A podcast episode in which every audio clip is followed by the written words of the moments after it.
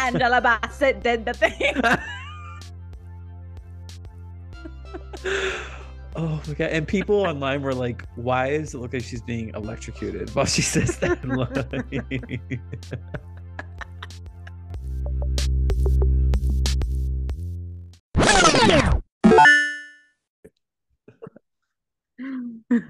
So bad.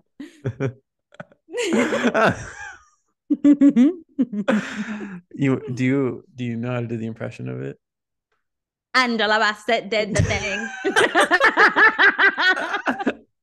Jamie Lee, you were all of us. Like, what does it mean? I know. I said, okay, whatever that means. Okay, we'll get to that. Yeah, we'll get to it. How have you been in recent weeks? We did take a break. Gosh, it's been a minute. Yeah, it's been a minute. I've been well. My skin is actually looking good these days. It does look good. Thank you. I did my hair this weekend, and it really made me feel good about myself, but I feel like I kind of sweated it all out again. Yoga?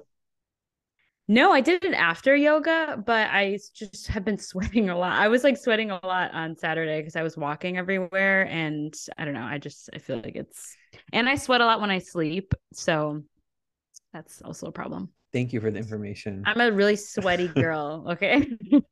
Are you ready for Thursday? We're going to get a random, almost 80-degree day on Thursday. You didn't hear about this? I didn't know that. No, I did hear about this. I'm like concerned. No, I'm pumped. It's actually perfect timing because I'm taking Sasha over to my mom's because I'm watching Sasha, but like her mental illness is multiplied by like 10 when I'm at Nick's place. And I really don't want to deal with that. And I have PTSD from the last time I watched her. So I thought, you know, she is happy when she's at mom's because there's other dogs and she can run around in a yard, and I'm due to go see her. So why don't I just combine the two? And so I get to drive over to the Eastern Shore when it's 75 degrees and it's going to be so nice. Going to have the windows down. It's going to be great. Yeah. But I'm glad you're doing well. How are you doing? Doing well. Yeah. I can't really think of any particular updates. Oh, Ely just heard a weird noise. Sorry, I wanted to make sure my door was locked. You thought someone was going to enter your apartment?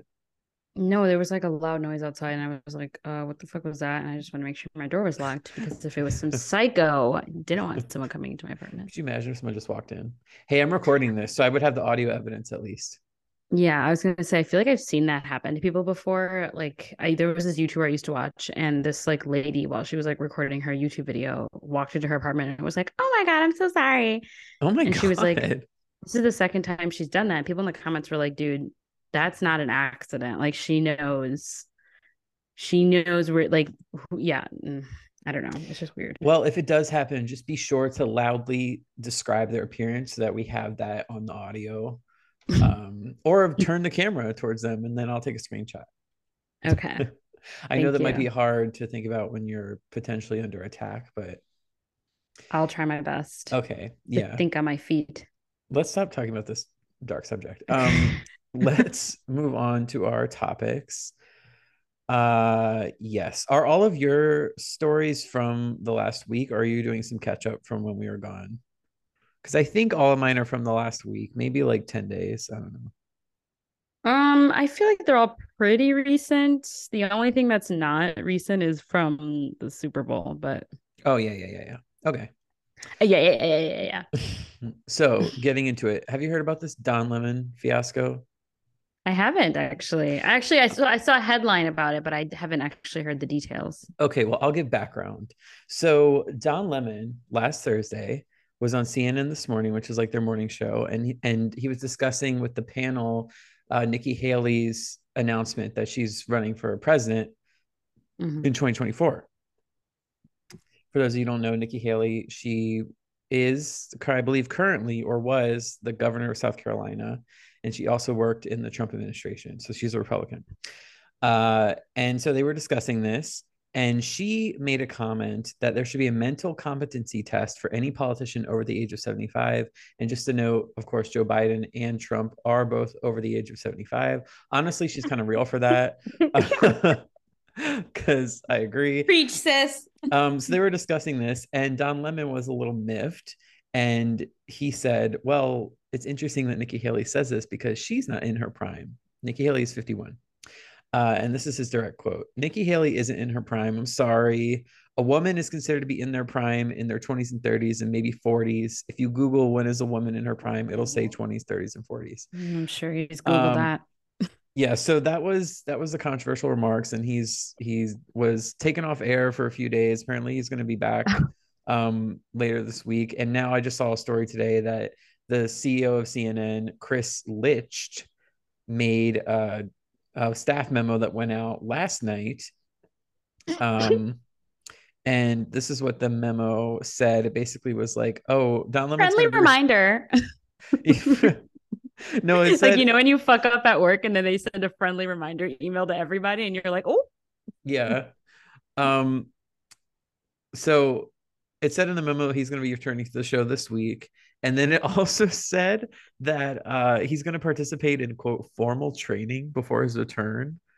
I don't know what that means, sensitivity training. Led by who? Yeah. So I wanted to talk about this for a couple of reasons. So first of all, I feel like if Don Lemon just said person instead of woman, like if he was saying a person is in their prime in their 20s, 30s, 40s, I feel like this kind of would have been a slay because I feel like the sentiment is there. He's piggybacking off of what she's saying and basically saying that, like, hey, if you want to say that some politicians are too old, you're participating in the issue because being over 50, I think, is still pretty old around the average age of our politicians. And as you and I have discussed, that's a big issue. We need more people in office that are in their late 20s, in their 30s, in their prime. Yeah. But the issue arises because he said woman, and he said it more than once. He said a woman is not in her prime, a woman, and that comes across as very misogynist. Well, I feel like it not necessarily just comes across, but it's like, yeah, he could have said person, but instead he deliberately chose to say woman. Yeah. Or I mean, it was an instinct to say woman. And I feel like that just says everything it needs to. Yeah, so it makes it kind of uncomfortable. And I'm not a fan of Nikki Haley. Do I think she's a monster? No, but let it be known she's an absolute hypocrite, like most Republicans, because she criticized Donald Trump heavily in 2016 during the primaries, but then went on to work for him in his administration. So money talks. And also the main thing that pisses me off about this is, of course, if you look this up on YouTube, the Fox News hosts are going off about this, and it's because like we've discussed, if you give a Fox News host an inch, they'll make it into a mile, and it is the most ironic thing ever because the shit that Fox News hosts say on the daily, let alone like once in their career, like Don Lemon has, is ridiculous. So the fact that they're getting clicks and viewership out of making this into a mountain out of a molehill, I hate it. I hate it. Yeah, so do I wish he didn't say what he said? Yes. But everything that's happened in the wake of it, I'm like, okay, guys. Let's calm down. Yeah. Yeah. And then, of course, CNN is now, it's being slowly transformed into more of a centrist outlet or even like right leaning because of its owners. Of course, they're controlled by Warner Brothers Discovery. And the new CEO of Warner Brothers Discovery is Republican. Mm. So part of me thinks that's also playing into this with the whole like training and like, I don't know. I don't know, dude. Like I said, I think it was inappropriate that he said that, but just we take things up such a notch, especially when you're in the public eye. Mm-hmm. It's just a lot. You really have to think before you speak. Yeah. Yes. Okay. So speaking of Fox News, a story came out this week, and this is the type of thing where it's like, if you pay attention to news, if you read the news or anything, this is probably not a shock to you at all, but it was a shocker to everyday Americans. So I guess maybe don't read the news. So there's a lawsuit going on right now between Dominion and Fox News. For those of you who don't know what Dominion is, they are a voting booth company, and they're suing Fox News because of all the claims they made regarding the 2020 election that there was widespread fraud, and they directly linked it to the Dominion machines. So they filed this lawsuit in March of 2021 saying that Fox News recklessly disregarded the truth, pushed pro-Donald Trump conspiracy theories about their technology, blah, blah, blah. And of course, Fox News has denied these claims and said that it's proud of its 2020 election coverage, which is interesting because of stuff that came out this week. And so these messages were included in a legal filing that are a part of this lawsuit, which, by the way, is $1.6 billion. Oh, I hope Fox News gets slapped for that. Oh, my God. I was going to say they're going to go down. Yeah. So we have some messages that shows that Tucker Carlson, Sean Hannity, and Laura Ingraham mocked the lies being pushed by former President Donald Trump and his camp, asserting that the election was rigged and false. There's one set of messages where Tucker Carlson texted Laura Ingraham and said that Sidney Powell, who was an attorney for Trump's campaign, was, quote, lying, and that he had caught her doing so. And Laura Ingraham responded, "Sidney is a complete nut. No one will work with her. Ditto with Rudy Giuliani." Another very interesting tidbit. The messages also revealed that Rupert Murdoch, who is the chairman of the Fox Corporation — if you don't know, Rupert Murdoch is one of the richest men in the world. He's very old and very conservative. These messages showed that he did not believe Trump's election lies. And he even floated around the idea of having Tucker Carlson, Sean Hannity, and Laura Ingraham appear together on a primetime slot to declare Joe Biden as the rightful winner of the election. Rupert Murdoch considered doing that. That is buck wild to me. And there was even a direct message where Rupert Murdoch said, "This would go a long way to stop the Trump myth that the election was stolen."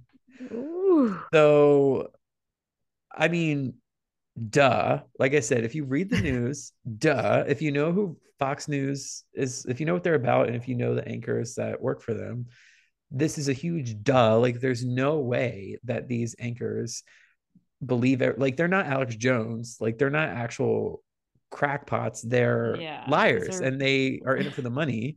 They lie for a living to a huge portion of the American people. And so I really hope that this story actually got to the conservative folks that watch their network, because it might help show some of them. I'm not going to be optimistic and say a lot of them. I'm going to say some of them see the light in terms of, like, these people are not on your side. Mainstream media is not on any of our sides, basically, because they're corporately funded. So, yes, but this is very fun. That is hilarious. Wow. I love when they subpoena text messages and stuff like that, because it just, it's so messy. Yeah. And I don't believe that anything has been said on air yet. Like, there's been no response to this, but it's like, what are they going to say? There probably is not going to be. This is a legal filing. This is hard evidence. Like, you can't, I mean, they might try to say this is fake, but they're going to hope that this story hasn't reached most of their audience and just hope that they can ignore it until it goes away. That's true, which is sad. Anyway, speaking of Tucker Carlson, this is my segue. By the way, I have a really good theme going for the news section. The news section theme is news. Like, it's if news. You notice, that was very nice. Yeah. So here's my last story. It's about Tucker Carlson. This came out today, and I find this a little concerning. So our new House Speaker, Kevin McCarthy — of course, it took him about 16 tries to get elected. He recently granted Tucker Carlson access to, quote, all of the U.S. Capitol security footage from January 6th. Okay. So this is after, of course, McCarthy faced a lot of pressure from the right wing to, like, relitigate the House committee, the committee on the insurrection. He's facing a lot of pressure to basically do a turnaround on that, because of course the Republicans don't like that committee at all, and the House selects committees. So now that the Republicans have control of their House, of course they're creating committees to look into like Hunter Biden and basically stuff that doesn't matter to the American people. So this is not great because I kind of don't want to think about what Tucker Carlson and his team could do with the footage to potentially control the narrative. And of course, they've been responsible for a lot of that narrative for the last 2 years in convincing Republicans and the right that they did nothing wrong, that Trump did nothing wrong. And I want to read House Minority Leader Hakeem Jeffries' response to this in a letter that went out today. Part of it said, the apparent transfer of video footage represents an egregious security breach that endangers the hardworking women and men, I love how we put women first, of the United States Capitol Police, who valiantly defended our democracy with their lives at risk on that fateful day. So yeah, I think there's more to come on this. It wasn't a lot of information, but I just think it's a little bit tricky. It's a little bit tricky and a little bit sneaky, and I don't like it, and I wanted to talk about it. No trickery.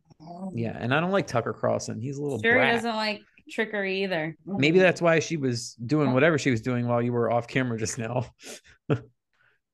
she got really heated about these Fox News people. Anyway, that is the end of the news. What you got?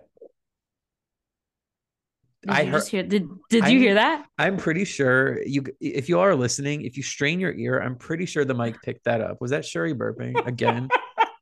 Remember last time we recorded, she did a really big burp, but the mic did not pick that one up. She's upset. She doesn't like that we're talking about her burping. Okay. So I'm repeating myself because Sherry was barking and interrupted my really great intro, but I was trying to tell like a little story that last week when the Hot 100 charts came out, I bookmarked a different story than the one I'm going to share because I thought that was going to be the headline, but actually the headline is even more exciting. So last week, PinkPantheress got her first Hot 100 hit overall with her song with Ice Spice, Boy's a Liar Part 2. That came in at number 14 last week. But this week now, PinkPantheress and Ice Spice both got their first top 10 Hot 100 hit because Boy's a Liar Part 2 is at number 4 this week, which is really exciting for both of them. For those of you who don't know, PinkPantheress is on track to be my top artist on Spotify this year. She was number 2 last year. I will say, however, don't like part 2. Wow. I like part 1. Because you don't like Ice Spice? No, because, and you should agree with this because we've talked about this before. It's one of those, quote, remixes where it's the same song and they just slap a verse on top of it and it doesn't work. It's like the Say So remix with Nicki Minaj. It just slaps a verse on top of it. And if it's not a good verse, it just doesn't work. And so I'm not the biggest fan. Well, I will say, I feel like that was a thing. It's interesting that you used the Say So example because I feel like that was a thing with music that was recorded like during the pandemic. And I feel like, I hate to say it, y'all know I love Lil Nas X's album Montero, but that album, all the features in that album are kind of similar where it's like, there's no like blend between the two artists. It's just like slap a verse in there and that's the feature. And I feel like it's because they had to record those songs remotely. Like, I feel like, and I feel like it's really obvious. This is not really an example. I don't really know why it's like that, but I feel like the example you gave of Say So with Nicki Minaj and like all of Montero, or at least the songs that have features, it's like really obvious that the artists were not together when they recorded their part. Well, it's also just really transparent that like, if you slap it onto a song that already exists, that song, the original song, was not conceived with the verse in mind. So it's like in its very nature that it's not going to flow well together unless it's a happy accident. So do I enjoy the verse? No, but am I really happy for both of them, particularly PinkPantheress? Yes, because like I said, I love her. And of course I have such good taste because all the people I love, they start getting popular. I mean, I have such good taste. You guys, like I started with Doja Cat and the Amala days and like Omar and now PinkPantheress. I'm just saying, like, if I start getting into somebody, they're going to get big, it seems. So unless this is a one hit wonder, we'll see. Fingers crossed it's not. Oh my God, my dog. She agrees. She's just really excited that we're back, okay? She's really happy for us, and she's expressing it through words. I'm not happy with the expression. So I don't know if y'all know this, but a small little indie artist named Rihanna performed at the Super Bowl last week. I don't know if anybody heard that, but... Anyway, she actually, if you didn't know, didn't get paid for that performance, but... Nobody ever gets paid to do it. Yes. Nobody gets paid. Rihanna didn't get paid, but she surely is reaping the benefits from the performance, because following her halftime show, Rihanna has made what Billboard is calling a triumphant return to the Billboard 200. She is just the seventh act in 50 years to chart 5 top 50 albums at the same time. Oh, wow. Okay. Yeah, that's kind of great. That's kind of like that. I would say that's pretty triumphant. Yeah, the reason why I expressed suspicion is just because it still flabbergasts me that there's been no new music announcement around this. I don't understand why she would have done this and not. I can't believe you've done this. Yeah, like it just doesn't scan to me. Like, this is your big platform. Like, you could have at least had a new single or something, but whatever. I mean, happy for her. Yeah, and I'm honestly starting to just like not believe like what seemed to be really really credible rumors. Like, I feel like you can't believe anything anymore because there were so many rumors, so many theories that seemed legit, and none of them played out. So I'm like, okay, whatever. Dude, music rumors are like the least trustworthy rumors. Think about really all the times. Remember people saying, oh, Cardi's new album is going to come out in 2021. Oh my God. Cardi's new album is going to come out in 2022. Oh, Cardi's new album. Like, no, it's not happening until it happens. It's not happening. Yeah, so... I know. And because I feel like the music industry is like the one industry where an artist could like see that there's a rumor about them. Like Adele, for example, can see that there's a rumor about them and say, okay, I don't want to give this person credibility. And they can just change it like that. Like, you can't like back out of a film like that, or like, you know, there's like a lot of contractual obligations in other industries where like you can't do that easily. Whereas like usually most artists can just be like, we'll release it a different day then. It's also easier than like film, TV, video games, because there's way less people working on the product, where there's less people to minimize the risk of something leaking. So yeah, I don't trust music rumors, and I try not to get excited about music rumors. No, I'm like, whatever. All right. And then my last story was something that we low-key predicted. Billboard finally announced who their 2023 Woman of the Year is. And of course, it is SZA. Hey, we did predict this. We totally talked about this happening when we talked about the trailblazer, chart topper, hit maker of the whatever the hell those are. I know. Yeah. But Woman of the Year, much deserved. We love SZA. And they also announced that Rosalia is going to be the 2023 Producer of the Year, which I'm like, she producing? I don't know. Doesn't she produce her own music? I didn't know that. I don't know. So good for her. Oh. I have a question. What? I, for some reason, thought that the Chloe Bailey situation was going to be on this outline, and it's not. I mean, or is that too big a topic to get into? I mean, she's making a song with Chris Brown. Like, what is the situation? Well, have you seen like all the, I know that I talk about the discourse annoying me, but have you seen all the discourse about how like how he responded to people posting about him? That, but also how these managers keep setting up like up and coming, like Black women. They're typically R&B performers with Chris Brown for some reason. Like her. Yeah. I don't know. It's just interesting and unfortunate.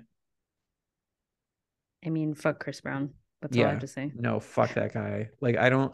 And of course, all the men that defend this sort of thing, they're the first to point out, like, oh my God, Rihanna forgave him. It's like, it's not even about that anymore. It's like, on top of doing that, he's also, there's a laundry list. He's colorist.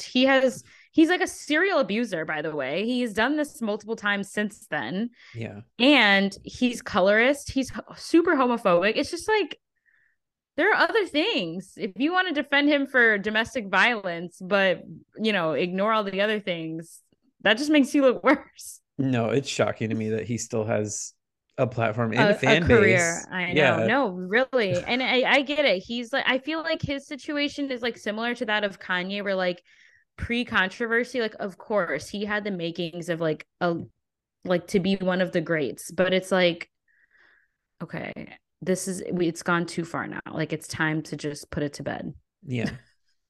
That being said, I still would love to see Chloe as a potential Beyonce opener, as long as Chris isn't there.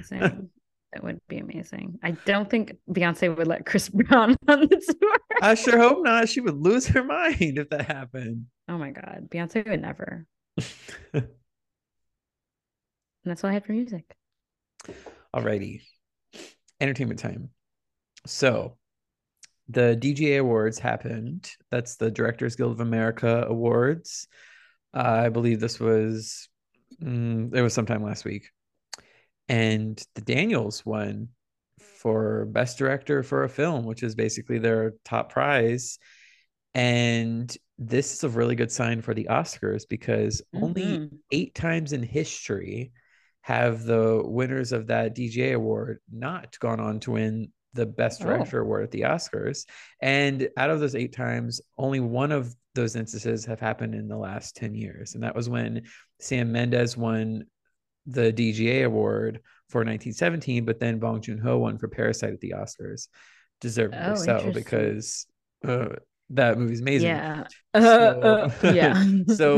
I don't know. This just made me happy because, of course, The Daniels directed Everything Everywhere All at Once.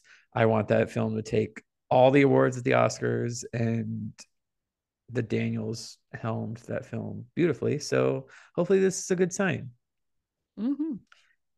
Let's talk about the BAFTAs that also happened. This was the other night, actually. So the BAFTAs are the British Academy of Film and Television something.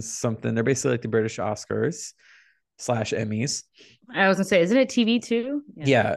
It's just like the British Entertainment Awards, but it's a big deal, especially if you are like UK talent.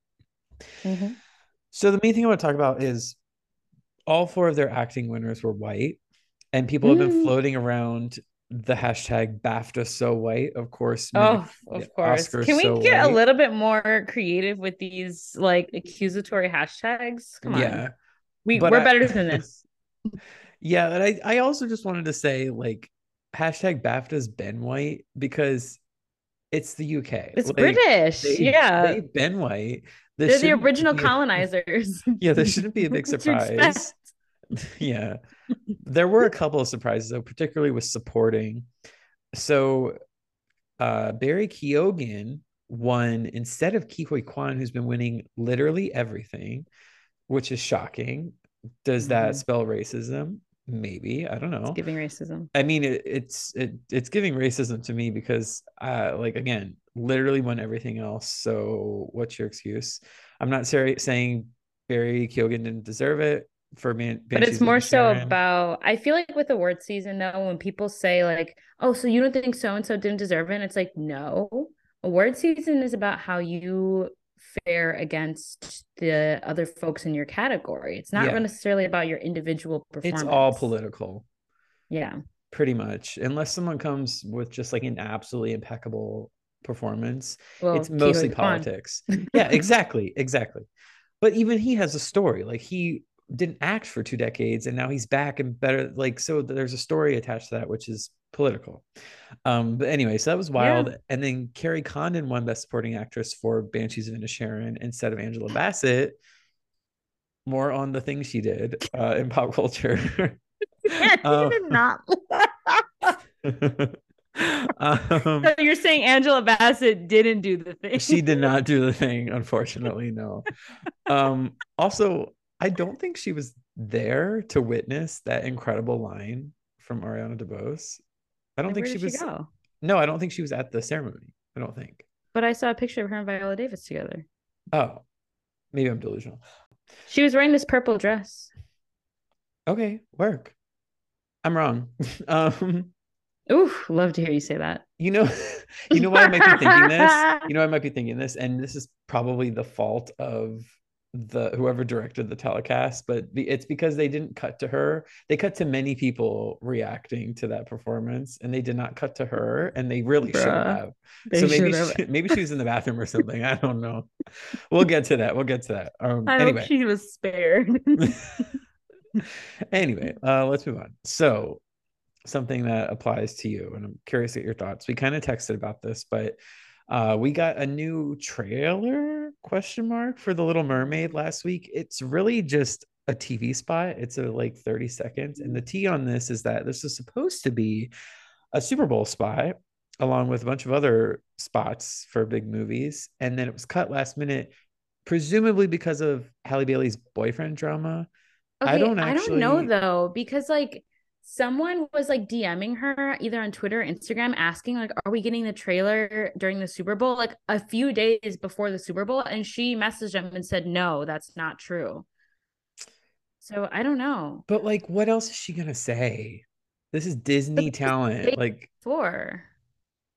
I don't know, dude. I'm not saying I have any hard evidence. Obviously, I'm not in the industry, but I believe the rumors that it was delayed because of her boyfriend drama. Do you think you could quickly summarize like what went on? Because I don't think I could.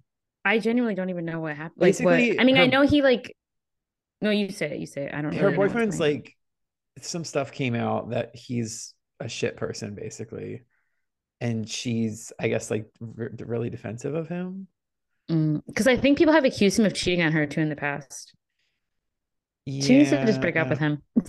Yeah, I don't know what's going on, but like, yeah, so I don't know. I believe those rumors because it is kind of weird that, because here's the thing, it came out like 4 days after the Super Bowl, which is really soon afterward.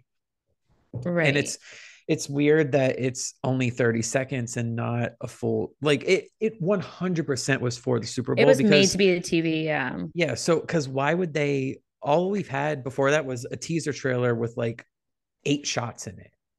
I will say my only other theory is that they weren't anticipating that like 100th anniversary video to either to be like ready in time or to like have that for the Super Bowl. And when they got it for the Super Bowl, they were like, no, let's put this in. This is more like, this is the bigger thing.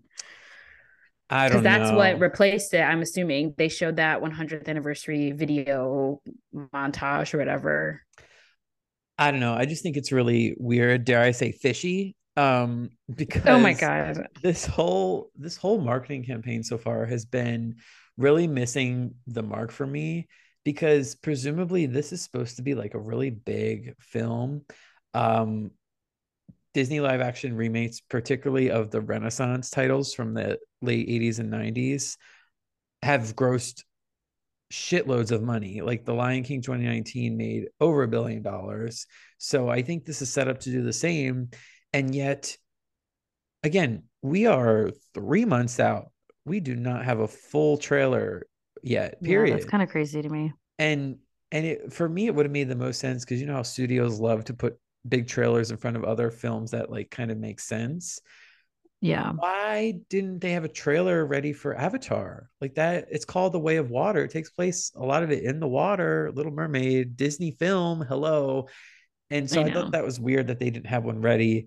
And now it's over 2 months later and we just got a 30-second spot, which let's be honest, I want to know what you think, but it kind of looks like shit. Like the CGI looks kind of bad. The effects in general look not good. I mean, and I was like a little concerned about that in the first place, because I feel like it's really hard to do like to do underwater movies. Yeah. Oh gosh, I feel like there was one shot in particular that I was like, ooh. Oh, it's a shot of her like going up to the blowfish. Looked green screen the house down. It looked so bad. The one that's on this thumbnail for the story, maybe. I like, that shot does not look great. It does not look great. Ooh, yeah, no. Yeah. I will say I totally forgot that Simone Ashley from Bridgerton is going to be one of her sisters. And they had like a really quick shot of like all the sisters. I'm excited to like see those scenes, I guess. I don't know. Yeah. No, like I want this. I'm I have really no interest in seeing this. I don't like their trend of live action remakes, but I want this to go well for you because I know how special this movie is to you. The Little Mermaid is literally my favorite princess movie, you guys. I was so annoying as a kid. I fucking, my 16th birthday was The Little Mermaid. 16th birthday was The Little Mermaid. And now that, yeah, like Halle Bailey is playing The Little Mermaid, I'm like, what? This is amazing. But yeah I don't want them to fuck it up. I wish they would put more effort, honestly. It's really giving racism, and I'm getting fucking fed up with Disney doing this. Like, they make these groundbreaking movies and they don't promote them at all. Like that movie you saw, what is it even called? Strange World. Yeah, like they have all these like amazingly, like really nicely thought out characters, like great stories, very like diverse, like actually diverse, you know, things that we want to see, and they don't promote them. And then they'll be like, see what happens when we invite people in. It's like, oh, they make the effort creatively, and then they don't back up those decisions and support it with marketing dollars. Right. And it's like, I know y'all got money, so stop acting like you don't. All the money y'all charging for the theme parks, put that somewhere. Yeah, so we'll see what happens. And it's like, we already know, like, I'm not a fortune teller, but I can tell you right now, Halle Bailey is going to receive so much racist shit in her DMs and her mentions. I mean, she already has. Just for existing. Yeah, she's going to continue to get that, especially when the film is released. And Disney, like, I really think it's their responsibility to, like, back her up. And it's kind of like how, remember they when, cast her. Yeah, remember, oh, I'm really sorry, I don't remember her name off the top of my head, but the woman who played the villain in the Obi-Wan series was getting a ton of racist hate from like these white fanboys, and Disney or the Star Wars account like backed her up and released a statement that wasn't perfect. You and I talked about that on the pod. It was like, it was kind of corny, but they said something, and it's like, they need to, if that happens, and like you said, it's been happening, so it's going to continue to happen. I think they should do the same and do it publicly for Halle Bailey's sake, because that's your star. Like, you need to support her. And unfortunately, it doesn't seem like she's being supported with good VFX at the moment. Not at all. Also, and now there's a car alarm going off. Right. Jesus, it's a loud night in Noma. It's a horrible night for me. Yeah. I'm sorry. Okay, I think it stopped now. Okay. Jesus. I'm like, what? Can I have a day, please? Lastly, the last thing I want to touch on about this is it's all but confirmed that the fish in this movie are going to be lifelike. So she's going to be singing to a lobster, like an actual lobster, and Flounder's going to be a fish. It's like, I know, and that's the thing. It's like, how, and that's again why I feel like they really don't need to keep doing these live action remakes. Like, so happy to see, you know, The Little Mermaid again. So happy that it's Halle Bailey, but at the end of the day, this movie is very difficult to do live action without it looking corny. And yeah, I'm like, this is going to be so corny. You know what? I don't understand. They do like remake them, but like, why aren't you remaking them in 3D animation? Like, just do animation still, but a different style. Please. And it would probably cost less, actually. I don't know, dude. We'll see how it shakes out. My last entertainment story is about our favorite pal, J.K. Rowling. That bitch. So there's this podcast that's going on right now called The Witch Trials of J.K. Rowling. And no, I did not do further research on this to find out what the angle of this podcast is, but I'm assuming it's not a good angle because J.K. Rowling was speaking on the podcast, which means she felt comfortable going on it. So I'm assuming it's a pro J.K. Rowling podcast. So she was saying on an episode of this podcast that she never meant to upset anyone.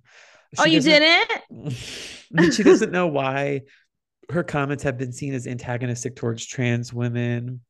And that you're joking. She did not. She did not say that. No, she did. Oh my God. Sorry. And when she was asked about how the reaction from fans has potentially ruined her legacy, she said that people who expressed those sentiments could not have misunderstood me more profoundly. Okay, then say you're not transphobic. No, I know. And now I have a direct quote, which is absolutely eye-roll inducing. She said, "I do not walk around my house thinking about my legacy. You know, what a pompous way to live your life, walking around thinking, what will my legacy be? Whatever, I'll be dead. I don't care about now. I care about the living." Girl, what? she basically said, and I'm gonna keep being a transphobe. Fuck your thoughts. I don't care what you think about me. When I die, I'll be dead. So keep on saying what you're saying. And that is just a horrible take. That is a horrible take. This woman is so embarrassing. She just like is humiliating herself. No, I know. And so I already talked about how it's this title of the podcast is questionable. Like it's being a little bit dramatic, and also it's giving like, oh, it's so dramatic. That's the thing. People say these like insanely hateful things, and she does target trans people, literally directly targets trans people on Twitter. There's no doubt about it. And then it's like, we got the witch trial. Like they act like they're being like, oh my God, it's ridiculous. And I guess maybe whoever's producing this podcast thought it would be cute because like witch wizard. Yeah, but another thing, apparently this podcast is hosted by a former member of the Westboro Baptist Church. So wait, that Onion article was like not that far off. What is the Onion article? The one that I sent you that said J.K. Rowling has bigoted so much that now the church thinks that it's okay for kids to read about witchcraft. Oh yeah, that was funny.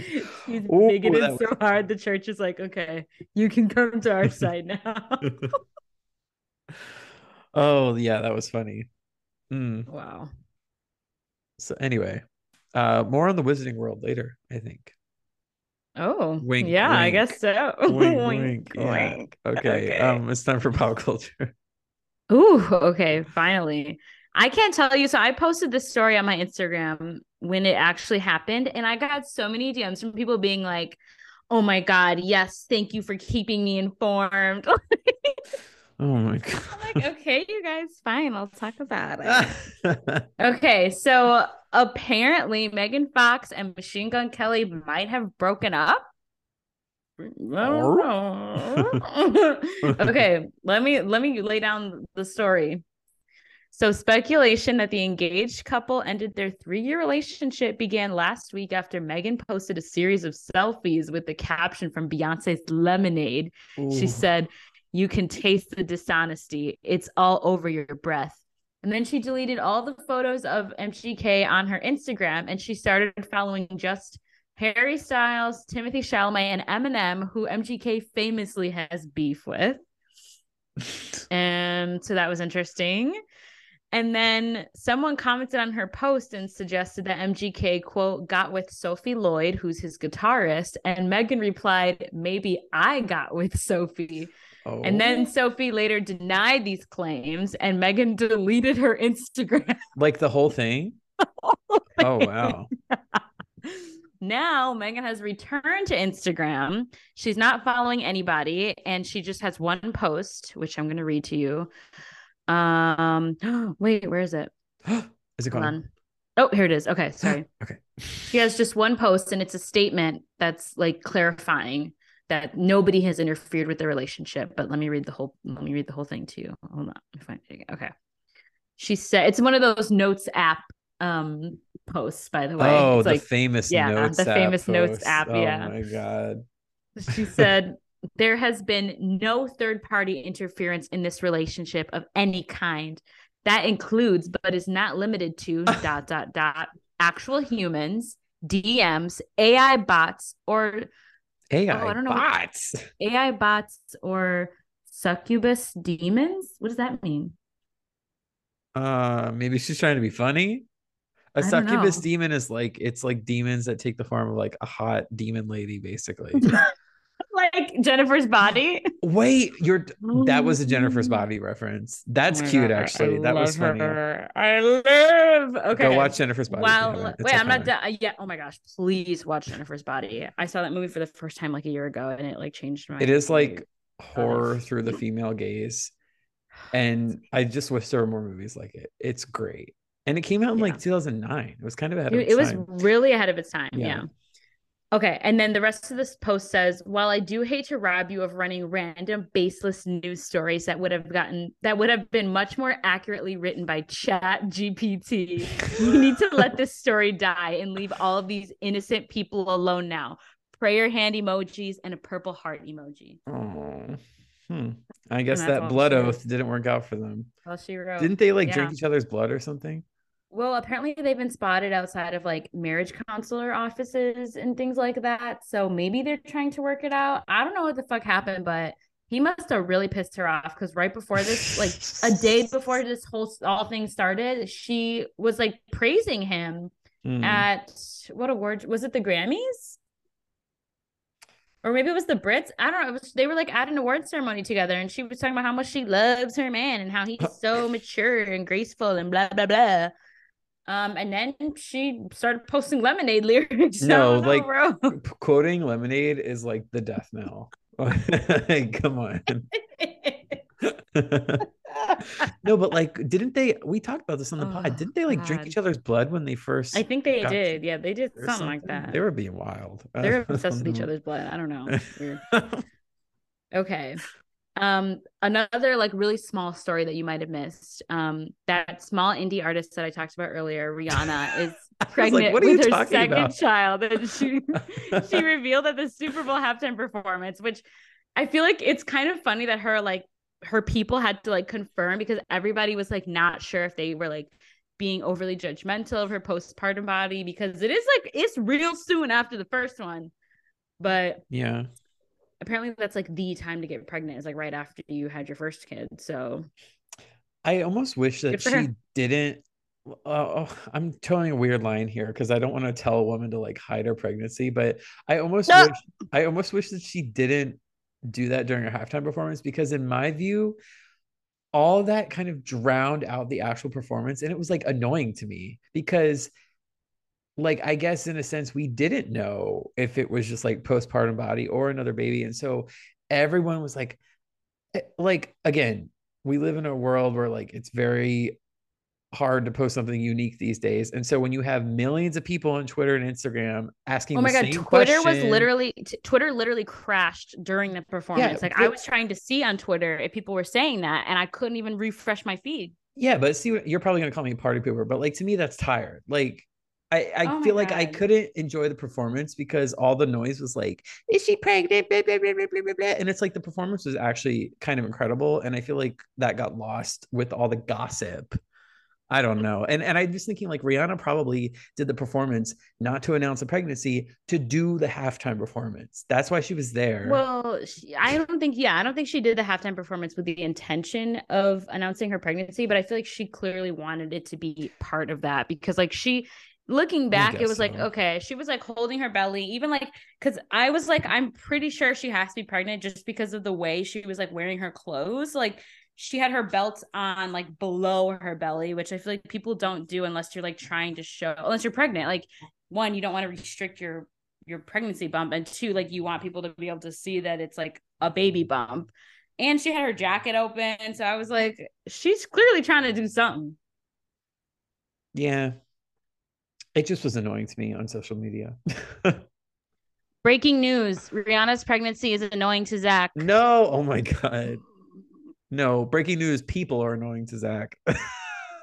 Well, that's not breaking news. Okay. So the next story. The next story is actually quite interesting. I did not have this on my 2023 Apocalypse bingo card.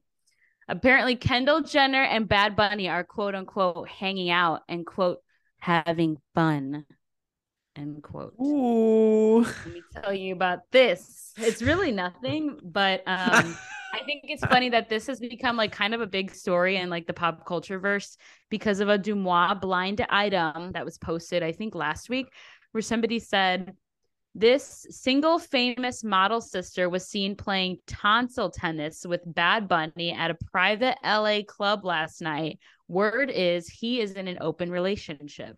And obviously everybody immediately figured out that it was about Kendall Jenner.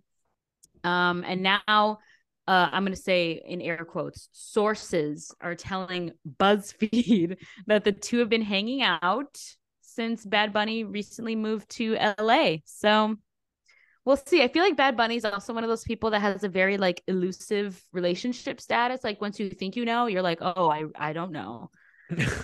So I don't really know what's going on. He's living his best life. So good for him, I guess. Dude, I don't know. I feel like anyone in the entertainment industry who's under 30 these days don't, like, with the exception of Tom and Zendaya, don't pretend like they're going to be together for longer than like a year. No, or less. Yeah.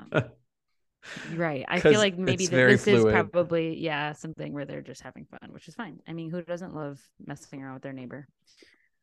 Okay. Okay.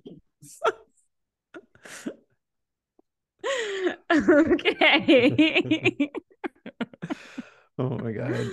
Next is the story that we have been previewing up until now. I'm really excited. Sorry. Okay, but first I'm not gonna get to the thing right away. I wanted to talk about the Carey Mulligan story because okay, that's humiliating. Okay, my headline on our outline was just the BAFTAs were so awkward. Like, what the hell? Like, what's going on? This isn't the first awkward thing that happened. This is the second, but I want to talk about this first because it's less funny than the other one. Okay. So Carey Mulligan was mistakenly announced as the winner for Best Supporting Actress at the BAFTAs. How did this happen, might you ask? Well, this happened because Carey Mulligan was nominated for her performance in She Said, and Kerry with a K, Condon, was also nominated for her performance of Banshees of Inisherin. And I guess what happened was last year's Best Supporting Actor winner, Troy Kotzer. How did you say his name? How do you say his name? Kotzer. Kotzer. Ooh. Yeah. He also signed the national anthem at the Super Bowl. Or was it another? That's cool. Was it another American song? It was one of those. I didn't watch that part of the Super Bowl. But... Oh, wow. Okay. So you didn't watch Cheryl Lee Ralph's performance either? Because it was right after that. Actually, I didn't. I got there after that. Oh, I know. Okay. I'm a horrible person. It's giving minority erasure. I bet you were there for the white man's performance. I only care about erasing minorities from history, past, present, and future. Okay. So Troy Kotzer was presenting the award in sign language, and the interpreter was like interpreting what he was saying. And it was the interpreter that incorrectly announced the winner. She said Carey Mulligan, and then she quickly tried to be like, oh no, that's so bad. Yeah, that's so and then she like cut herself and was like, no, Kerry Condon. And then it was just very awkward. And then I guess we talked about this. Apparently the BAFTAs delay is 30 minutes. So they like That's completely crazy. Cut that like snafu out of the broadcast. But it was even more awkward that they did that because people were like noticing that everybody was acting weird. Like after that award happened, and like there was no explanation as to why until after the fact. So that's like really awkward. And they don't know if it was Troy Kotzer that made the error or if it was the interpreter that like just fucked it up. I don't know, dude. I don't know. If it was the interpreter, I'm trying to understand what could have happened because if she's getting fired. If she like maybe she saw he was signing Carrie and in an effort to like for speed purposes, get it out. I'm like of either Carrie. I'm sorry. I'd love Carey Mulligan. I think she's great. And She Said, but like she is not the front runner at all. So why would you just assume it's her and not Kerry Condon, who's in a tight race for winning? I don't know, but yeah, very uncomfortable. So awkward. Yeah. Oh, yikes. Okay. Now let's talk about the thing that we've been waiting to talk about. If you've been on the internet at all in the last like 24 hours, you've probably seen that Ariana DeBose did the opening performance from the BAFTAs in original composition. Like she was shouting out all her sisters that were up for nomination. Oh my God. And I will say this, if you haven't watched it and you have no idea what we're talking about, I think you need to pause this podcast and Google it because it's truly something that I cannot I can't do it justice with just my words. It is camp. It is actually like high camp. And I'm so glad this happened because I feel like we needed something like this to happen. Like it's been too long since something like this has happened in our society. And this just chef's kiss. Also, this happened. When you mentioned her shouting at her sisters, we need to know that the official BAFTA's Twitter account, they tweeted out this performance and they said, sisters are doing it for themselves, which is campy in and of its own right. Oh my God. Yeah. So this happened. If you haven't watched it, please just take a moment and watch it. Even just a clip of it, please. I'm begging you. I think everyone needs to. It's going to be in history books. Oh my God. It's going to say Angela Bassett did the thing. Okay, sorry. So part of the performance, like Zach said, original composition included lyrics. So I'm going to read some of the lyrics, okay? Wait, do we think she wrote this or someone wrote it for her? I don't know what would be worse. Honestly. That's what I want to know. Again, I don't know what's worse. This is an Oscar-winning woman. She won right, an Oscar and people were saying, year. Like, honey, you have an Oscar. Like, you don't have to do this. And she's not British. Why was she opening the BAFTAs in the first place? Very random. Very random. But let me read some of the lyrics that have really captured the internet by storm. Of course, the one that we've been repeating this whole night. She says, Angela Bassett did the thing. Viola Davis is my woman king. But it's how she said it, too. It's how right. she said it. It's how she said it. And for this specific line, I feel like Ariana DeBose will forever be like an iconic piece of like queer culture on the internet. Can you do your little impression of it again? Okay. Angela Bassett did the thing. Oh my God. And people online were like, why does it look like she's being electrocuted while she says that line? And someone said, oh my God. I saw a TikTok about this and I'm pretty sure it was taken down because I added it to my favorites and it's not there anymore. But it's so inappropriate.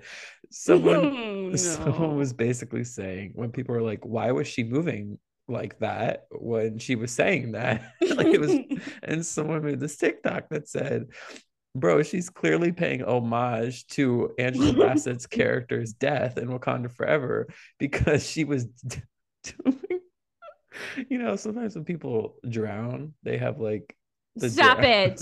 The drown. Stop. You're done. You're done. Get out.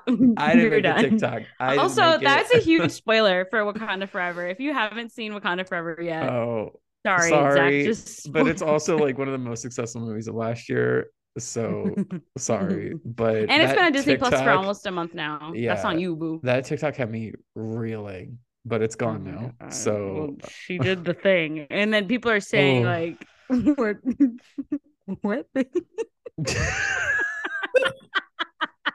Like, this is also why I'm like, literally, who wrote this? The best you could come up with is Angela Bassett did the thing. What did Angela Bassett again? Do? Tell me. Are you referencing her character's death? Like, what are you? The thing. What thing? What thing? Know. Like, and then she. Oh, my other lyric I wanted to highlight is her going at the end. Jamie Lee, you are all of us. Like, what does that mean? Jamie Lee. Like, yes. What does that mean? I think I'm more mystified by that line than the Angela Bassett, because it's like wait, so the Angela Bassett line was about the delivery. The Jamie Lee line is truly about like the composition. Like literally, what does that mean? Okay, and also the delivery, because like Ariana, she pumped a fist in the air when she said that. Like Jamie Lee, you are all of us. Like, also, I think it's worth noting that she, as she was calling out all these actreases, they were like showing their faces. The on reaction TV. Shots the reaction are so funny. Are so funny. Okay, first of all, we if that was me, I would have been screaming, crying, and throwing up. We need to talk about excuse us for talking about this for like 20 minutes, but it's warranted. The reaction shots are part of what makes it so camp, because like Ana de Armas is she literally staring, was like, oh. Like she is mystified by what's going on. Kate Blanchett, when they first cut to her, so Ariana, between saying Viola Davis is my woman king and Jamie Lee were all of us, she said Kate Blanchett, you're a genius. She says Blanchett Kate. Oh, wait, she did? Girl, what? Okay, so she said, Blanchett Kate, for some reason, you're a genius. And when it first cuts to Kate, like for half a second, you can see she's like, what the fuck? And then she turns it on and she's like, oh yeah, this is great. And then there's something so camp about Viola Davis sitting like 3 feet from Ariana DeBose as she's doing the Angela Bassett line. And Viola Davis is smiling as hard as she can because she knows she's in frame. Oh, and Danielle Deadwyler also kind of gave a look of like, oh my God, her face was so funny. She was not trying to hide it at all. She was like, what? She said, no, pick me out. Take me out. Don't put me in there. Like that Nicki Minaj time where she goes, who put this picture of me on Instagram? I didn't tell you how to post it. She was like, take me out of no, I didn't tell you how to put me in this. Okay, so back to Jamie Lee. Of course she would be the one person who's really vibing. Into it. She was into vibing because she's a hype woman. But yeah, what does you are all of us? I'm really trying to think about it because one, she's an Oscar nominated wealthy. Yeah, I don't know. Actress. I can't relate. Me, I can't relate. Like, she's like woman? Like you're a woman too. You are all of us. I don't know, dude. I part of me wants to believe it has something to do with her just being like so quirky, like relatable, like, kind of. Yeah, but it's like. And last we got to talk about the look. Like, so not only did all of this happen, but Ariana DeBose, and again, she was styled, so I don't blame her. I don't blame any of this on her. Like, honestly, she killed it. But she chose to wear her stylist chose a very a bright pink jumpsuit. Bright. Again, camp. And then the hair. It is camp. The hair is Karen. I was just going to say her hair is, yeah, it is. It's giving the strange Karen. Highlights. Even the highlights. Yeah. The highlights are giving Karen too. Oh my God. Of course I just saw a screenshot of Ana de Armas's face. She's literally like. So funny. So and of course that Karen hair was bouncing this way and that when she was doing her little gyrations. Oh with the Angela Bassett move.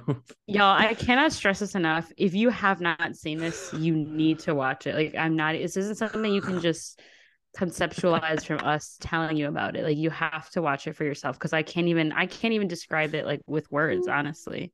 I just saw the Ana de Armas screen grab too. Oh my God. So okay, wait. Funny. So there's a little bit more to the story that I haven't gotten to. Oh, I'm sorry. Okay. No. This has really been interesting. Okay. So now after the performance, Ariana, she deactivated her Twitter account, which is kind of sad because it's like she probably just got sick of everybody making jokes about her. Yeah. Which I have to say, nobody's like being mean. Like, it's funny. I think it's a laughing with her situation. I really do. I don't think it's a bullying. We're not laughing at her. We're laughing. Like you said, this is camp. Like, this is it. She had to have known that this performance was not going to be like dead ass. Yeah, like this is not a Fergie national anthem moment. It's not that we were roasting. We were laughing Fergie, at her. And now she doesn't have a career. This is like we're laughing with you because you gave us this piece of culture. And this is going to, if anything, if Ariana chooses to capitalize on this, this is going to boost her career. Okay. Well, no, what I think. Sorry, I know you're getting to more info, but what I think she needs to do, which would be such a slay. So what the Oscars do is for the acting categories, they bring out the previous year's winner for the opposite gender to announce. So she's going to be announcing Best Supporting Actor this year. Right. She needs to come out in a pink dress, at least she needs to come out in a dress with that exact same color and similar hair. And she doesn't even have to say any reference, but if she did that, I think it'd be so funny. That alone, the crowd would be freaking out. Twitter would be freaking out. Yeah. Okay. Hold on. I have to yell at my dog again. Okay. So there's one more piece to the story. Okay. Right? Yeah. There's one more piece. So she deactivated her Twitter account, but she has since confirmed via Instagram comments that she is in fact enjoying the memes. Okay. Writer and podcast host Evan Ross Katz shared a selection of memes that have been created off like from the performance, And he jokingly said in a caption, "Babe, wake up. Angela Bassett did the thing." And Ariana herself acknowledged the post and commented, "Honestly, I love this." So good. She's not mad. I don't know why. I'm sure she just deactivated her Twitter account because she got sick of all the mentions, but you can't turn those off. Y'all blowing up her feed. I mean, I think you can like turn off the notifications, of course, but like I think if she opens her account, like it's still gonna be like, "Hey, all these people are talking about you." Oh, I see. Oh. Well, we love you, Ariana. Thank you from the bottom of our hearts for doing this. Honestly, this is going to keep us fed. This is going to keep us fed for a little bit. I have laughed more tonight than I have in the last week combined. Because every time this comes up on my feed, in the tweets, you guys. Honestly, you know what I did yesterday? I just went on Twitter and searched Angela Bassett did the thing. And I can't even begin to describe the laughter that I had from reading all of those. You know, it is a shame that the Oscars do have the opposite gender announced, because imagine her having to say Angela Bassett did the thing. Yes, for real, exactly. Like dead ass. Like if she was doing Best Supporting Actress, I still think Angela Bassett's gonna win at the Oscar. That would have been so iconic. If Ariana DeBose said her name, like, "You are the winner," and then they were on stage together. Dude. Why'd you say, you didn't think I was supportive of Angela Bassett? No, I didn't think you were actually genuinely would think that she's going to win the Oscar. I mean, we were super confident she would be nominated at least, but I think that was the first time I heard you say you think that she's going to win. It's going to be between her and Kerry Condon, and I think she has the edge up because, again, it's like a legacy award. She's getting old. She's only been nominated like twice. She's getting old.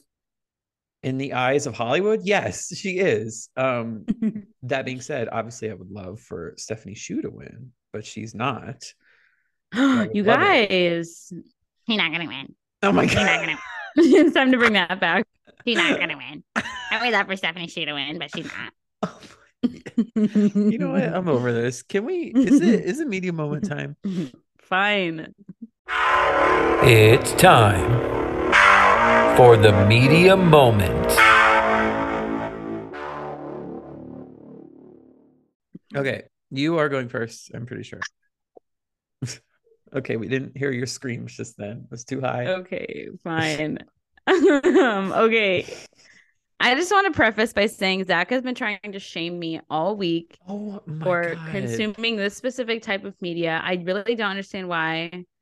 I think he's just jealous that I have the ability to find out information on games that he either wants to play or is playing, and I get to the end before he does. All right. If I add a laugh emoji to a text and that makes you feel shameful, again, I think that's on you. I don't think it's on me. No. I have not said to you should be ashamed for this stupid activity. It's your words, babe. It's your words. Well, why don't you tell them? I can't believe you've been doing this. Okay. Yeah, like, because it's funny. That doesn't mean it's shameful. You're being dramatic. Okay. Well, anyway, I have to say for the last week, because it's been like since we talked about this. No, the last 2 weeks since we talked about it on the podcast. I was like, you know what? Let me like look up. So we talked about Hogwarts Legacy on the last time we recorded. And I was like, you know what? Let me see like if anybody has played this game, like streamers on YouTube. Because we had also talked about me doing this for the Jedi Fallen Order game, which I haven't done yet. So sorry. You should do that next now that this is I know. I looked to see if this specific YouTuber did it for Fallen Order and he didn't, but I want to do that one next. So I was like, let me see if somebody's like played the whole game on YouTube. And there's a lot of people that have actually. And so I just honestly went with the first one that I saw. And it's from the YouTuber Hollow. And he didn't annoy me. So I was like, yeah, I'll keep watching. And this was an 18-part series. And I watched all 18 parts in the last 2 weeks. How many hours? And they're about an hour each. So yes, I've watched a lot of this, but we got through the whole, it was a journey that I felt I was a part of. We got through the whole game and wow, you guys, I know we just got finished shitting on J.K. Rowling, but we did also talk about how she wasn't involved in the creation of this game. And we felt like that there were things added into this game to kind of like spite her a little bit. There's still some controversy about like the storyline, But I actually want to do some more research on that because I don't really understand like how people are making that connection. People, I have a little bit of background on this. So people have accused the storyline of being anti-Semitic. Yeah. Because, and just in general, there's been a history of this within Harry Potter lore because the goblins in the universe are, you know, the first time we meet them is in the bank. So they're bankers. They have big noses. They still have like human flesh tones. And so people have equated that to being anti-Semitic because of course there's general thinking that like anti-Semitic remarks are that Jewish people are, they control the banks and they're greedy. And so which I could honestly see that because there's been a precedent of fantasy series using real world allegory and painting certain groups as like the other and sometimes in an evildoer way. And so this game, you would know better than I because you've seen the whole game, isn't about like a goblin rebellion. So the goblins are the people you're fighting. Yes, it is. So I could see why people are saying that, I guess. Interesting. Okay. Yeah. Well, I guess, yeah, that's the controversy. That's the controversy surrounding the game thus far. But aside from that, I will say this game is stunning. Like the attention to detail. There's like also some shots where you're just like away from the castle, away from Hogwarts Castle. And I mean, like, I'm not going to spoil the storyline, but there are some things that I feel like are obvious. Like at one point you get to unlock like flying on a broom. And once you do that, holy crap, the views, even from the opening sequence. Oh my gosh, the opening sequence is actually, honestly, the opening is almost an hour long, like an hour's worth of gameplay. And it had like within the first 5 minutes, there's like an incident that literally made my jaw like drop. I was like, oh, like the storyline is really engaging. And the game just looks beautiful. Like the characters that like you can build, I feel like they look really good. And the person that I watched played it on PC. I feel like it might be a little bit more glitchy on like an actual console, but on PC it looked really good. The game is beautiful, it's stunning, and there's so much attention to detail. You can like unlock so many cool things. You do get to engage with some of the magical beasts, and even the side storylines are like really, like the side quests are like really good. There's one in particular with the character Sebastian that was like, even like the guy Hollow, he was like, this is my favorite storyline, like more than the main storyline. Like it was really good and like really intense, and just like I had some theories about him too the whole time. I was like, this motherfucker's sus, and let's just say I was correct on my theories. But yeah, like the characters are really like really well like developed. Oh, and so part of the storyline is that like the main character has to go through like these different trials, and the third trial is so completely different from the first two. It's like jarring, but it's like animated like a comic book kind of, and it is like so cool. It's so cool, and it's like it comes out of nowhere. Like it's like you're not expecting it at all. Like when you're playing it, I was like, wow, it's so cool. It looks so good. And also the combat in this game is awesome. Like it does look really cool, yeah. Fun. It's really cool. Yeah. It's one of the reasons why I feel like I would not be able to play this game because you have to be like really quick with your reflexes. And I don't have that much experience. Ely gets stuck on Lego games. Okay. I still need to beat that part for you. Yeah. But yeah, I'm not good with like game combat, but this game has really cool combat. And it has a really like it's one of those games that has the storyline, but they do have like the open world feature, which is great. Some people on TikTok are abusing the open world feature, but it is cool. Like, and there's a lot of like things you can do to explore the castle, explore Hogsmeade. It's really cool. It's really cool. Wow. Yeah, I think I've decided that I want to get this game pre-owned so that I'm not like directly financially contributing. Oh, that's smart. To the game. And so I'll probably pick it up in about, a year or so when I know I can get it for like a year. Well, because then I'll probably get it like for like under $30, which is, I don't like paying more than it's been. Honestly, it's been hard since I got my PS5 because game prices are generally higher. And before I had my PS5, I would like, unless it was a game I was really anticipating, like Spider-Man or Last of Us, I would never buy a game right when it came out. And I wouldn't usually buy a game for more than $20. But with my PS5, it's like I've been paying like $30 or $40 for some games. And I've been like, wow. So yeah, I'll wait till it's around that price point. It's really fun. It's really fun. No, it looks fun. You're going to love it. No, you're going to love it. It's really cool. And I feel like it's like we said, like, if you are or were a huge fan of Harry Potter, like this is the perfect game for you, especially because of the like open world aspect of it. It's like you're literally a Hogwarts student and you are the main character of the storyline. Yeah. So like it's really like immersive. It's so fun. Cannot wait for when I eventually play it. And I'm glad that you have experienced it. Yeah. It almost like I was getting a little emotional at the end. I'm not going to lie. Oh. I almost cried when, well, I almost cried. Oh, no spoilers. Well, my media moment, I can't talk about spoilers because it's about something we all know. So my media moment is actually a podcast, which I do not believe I've ever made a podcast my media moment. But I'm going to make it my media moment today. It's called Will Be Wild. It is a 10-part podcast. Originally it was 8 parts and then it was expanded upon, and I'll tell you why. And it came out last year. I believe it's a Wondery podcast. I think that's who produces it. I don't know. But anyway, it's called Will Be Wild because it is about the Capitol insurrection that happened in 2021. And Will Be Wild is a reference to the tweet that Trump tweeted out, of course, about the rally, and it ended with Will Be Wild. Like it's going to be wild.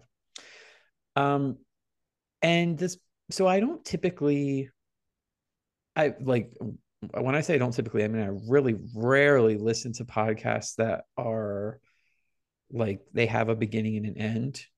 Almost like 95% of my podcasts are just weekly serials. You can usually jump in whenever. I don't like true crime podcasts because I don't like true crime. I don't really listen to things with a narrative.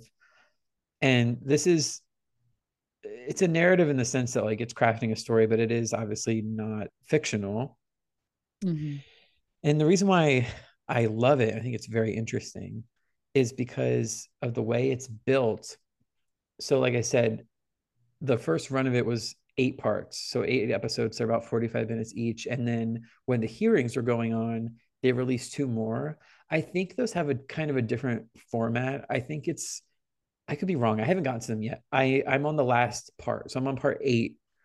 And then parts 9 and 10 are about the House committee hearings on the insurrection. And I think that's more of like the hosts are just talking to each other about the findings, whereas chapters 1 through 8 are very structured, very well produced episodes. Like think of it as like documentary episodes, but just audio only. And what they've done here, hold on, I need to call out, I'm a bad boy for not doing this. I need to call out the two people that are the voices behind these chapters. Hold on, I'm pulling it up now. It is Ilya Meritz and Andrea Bernstein. They're the 2 that are doing interviews, that are doing the narration, and they generally switch off. So each of them have about like 4 chapters. So it starts off very, very small, and we gradually grow and the scale biggins as we move along. And what I mean by that is what I love about this is it's exploring like how we got to the insurrection, literally person by person. So there are interviews with, like we start off, there's a quick interview with like Miss Idaho, and she goes to what she thought was going to be a Trump rally in DC with her girlfriends. And then she finds herself in the middle of an insurrection. So that's like, she's really interesting because she's a hardcore Trump person who is an election denier. But then when she's in the middle of this insurrection, she's like terrified. And then she goes home and runs for office and wins because she was inspired by those events to run for office. So that's like a really small story. And then we have this whole episode, I think it was episode 5, which was by far the most fascinating. There was one of the masterminds of the 3 Percenters. Do you know about them, that group? So for those, the 3 Percenters is one of the, they're kind of like Proud Boys adjacent, and their name is based on a militia group, like back like in the 1700s, with the idea that like, oh, 3% of the populace could make great change if they stand up and do something about it. So of course, in this context, they're election deniers and white supremacists. So one of the masterminds in that group that helped bring the insurrection together is Guy Reffitt. And episode 5, Ilya is just interviewing his family, like his son, his wife, and his daughter. Guy Reffitt is in prison for 7 years now. And so throughout the episode, we start off with them, like he has not been sentenced yet. And at the end he is. And so we get different perspectives from them pre-sentencing and post-sentencing, really focusing in on Nicole Reffitt, his wife. And she is so interesting because, again, she's like this woman, she has her beliefs, she's an election denier, she's one of those like stand by your man type of women, even when he pointed a gun to her head at one point. But then when he's off in prison and suddenly he's removed from the household, she's starting to think, you know, it's the whole thing of like trying the crown on in the mirror and seeing if she likes the way it fits. And that's so interesting. Mm. And then her son is like the progressive that reported his father to the FBI. And oh so my God. What I'm getting at is, you know, it's so easy to vilify the people who were involved in this really horrific event in history, but we're all humans, and getting to that humanity and people's individual stories is so interesting because, of course, like people are capable of doing horrible things, but it's what led them to do those things. That's where the story is. And it's very complex. Yeah. There's another like half an episode dedicated to the guy who tased a Capitol police officer that basically led to him having a heart attack and was dying in the tunnel that, you know, president-elects take to get inaugurated. There was an officer who almost died in that tunnel because he was being beaten to death by insurrectionists. And so we get, it's not an interview, it's like the tapes of the FBI interview from the guy that tased him. And it's like, again, it's just a lot of the Trump base are young men who are feeling disenfranchised from society and they want to belong so desperately. And the Trump camp is, they're just there. And now this guy is going to serve decades in prison because of what he did. And so it's kind of a heartbreaking series in that sense. And it fosters a lot of like anger and resentment towards Trump, which we already had, of course, but it really paints this picture of like, this is why none of us, not a single one of us, regardless of party, should worship at the altar of a politician because they don't give a fuck about us. And guess what? The guy who believed in Trump so much that led him to tase, almost kill a Capitol police officer, he is going to be serving 2,000% more prison time than Trump is. That is insane. And I think that's the thesis statement of the series. Again, I have one chapter left. And like I said, it grows where it's like episodes 6 and 7, where we're zooming out a little bit. And like the last episode was just about how the protocols that were created in the wake of the Black Lives Matter protests in summer 2020 that Trump and his administration helped craft because of the paranoia about these peaceful protesters in 2020, all the effort that went into crafting those policies were basically abandoned and not used during the insurrection. So it's like, what the fuck was that even for? Mm. So it's just a really incredible podcast series, to the point where like I'm gonna look up these people and see what else they've worked on so I can listen to what's next. And of course, it's just a really landmark moment in history with lots of consequences that we still don't, it's still going on, you know, mm-hmm. there's still consequences happening and information coming out. But it's great. And I've been really enjoying listening to it, which sounds weird because it's a very stressful and not fun topic. Like, it's funny. So I had off yesterday because it was President's Day, and I took a bath, and I was like, what am I going to do while I'm in the bath? And I was like, oh, I'm going to listen to the Insurrection podcast. So I listened to like 2 episodes in the bath, and I was really enjoying myself. You were like, ah, yes. Yeah.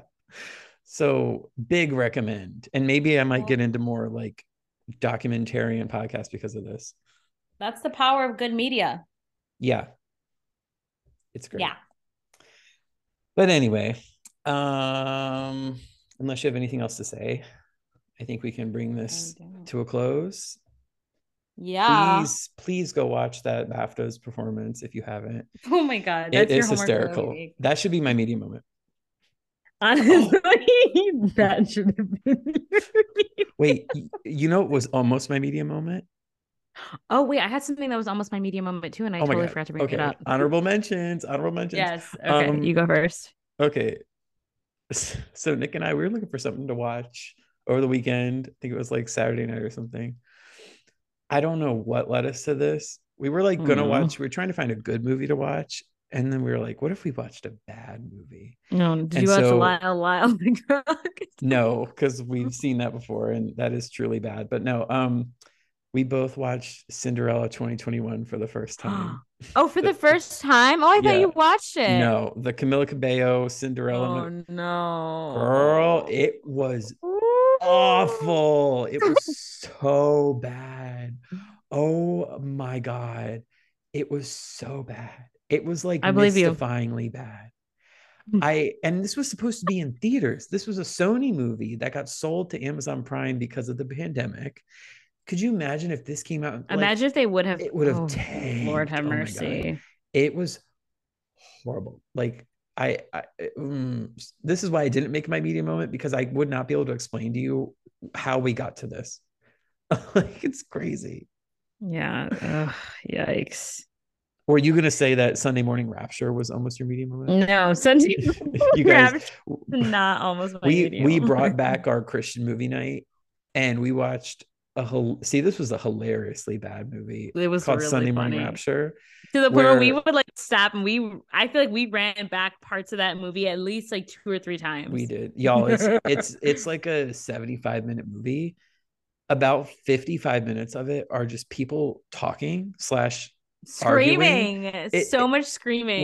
Like 15 characters are introduced in little vignettes where they're just talking, and we're like, when's the rapture gonna happen?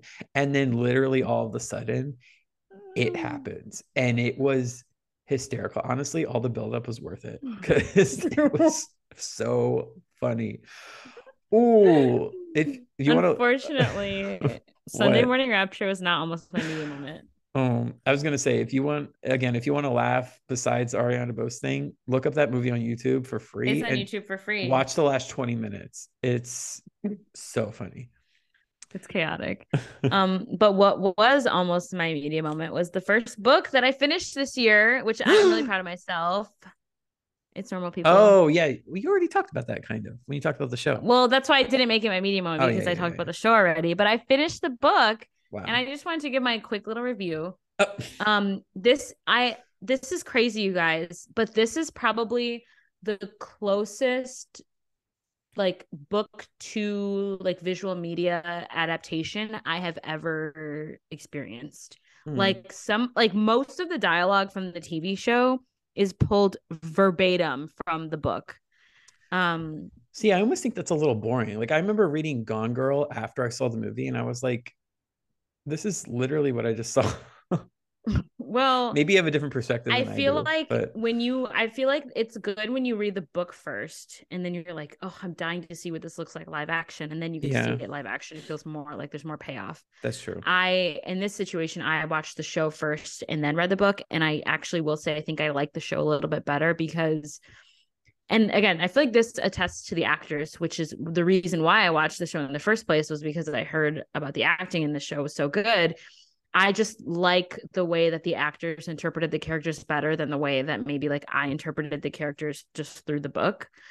Also, there's way more buildup in the show to the ending, whereas like here in the ending, it's like you read one part and then they skip to like, I don't know, however many months later. There's a lot of time jumps in this story, but they do the time jump and then like that's the end. Whereas like in the show, there was this beautiful montage like leading up to the end that I love. Like I've gone back to watch it once or twice because it's just, it like just pulls at that part of your heart that you're like, oh, okay, this feels like this is comforting to watch. But that's not really a thing in the book. So yeah, I think I like the show a little bit better actually. And I don't know if I mentioned this, but the show has a really good soundtrack. I was listening to the soundtrack. I think you did, yeah. Last week or something like that. But yeah, I'm really proud of myself for finishing this book though, because this is the first book I've been able to finish this year. I have another book that I'm like so close to finishing, but the character is pissing me off. I don't want to finish it because I already know what happens. And I'm like, oh, I don't like it. It's called You Made a Fool of Death with Your Beauty. Oh, you talked about this too. Another sub media moment. It was my media moment. And I'm honestly, I might not finish it. I would like to be able to like catch up because I wanted to read one book a month. So if I finish that book before the end of the month, I'll be at 2. But like, you should just do it. It could surprise you. But no, like I read the end. Like I know what's going to happen. Oh, okay. I skipped it. I was going to say, it's like how I invested all the time and energy into A Little Life and Jude was pissing me off, but then literally the last 2 pages brought it into focus for me. But I guess if you know the ending, then maybe that doesn't apply. Well, it just kind of sucks because I feel like this book came pretty highly recommended. I'm just like, I don't know. I don't like it. I don't know. But I would like to finish it just to say I finished it. But I do have another book that I'm like dying to pick up. So I might just pick that up instead. What book is that? Sub media moment. The 3rd Bridgerton book, because everybody says that that's their favorite. And so I'm like, okay, the 4th one was really good, but this one does seem like radically different from the other ones. So I'm like excited to read that one. It's like sitting right there and I'm like, I want to start it. Make that your March book. I know, but it's hard. It's hard for me. I'm a big character reader. No. I'm a big character person. So like, if I don't feel like a pull towards like being with the characters, it's like, oh yeah, I'm not gonna pick it up. Fair enough. Okay, and now I think we're actually at the end of this. We're done. Sorry. But that was a fun little diversion. It was fun. So yeah, I think we'll be talking to you next week. There's nothing keeping us from doing so. There's no Valentine's Day or anything. So we'll be here. We shall. I'm going to a protest next week, Tuesday. Oh, work. Okay. Have a good night. Have a good night.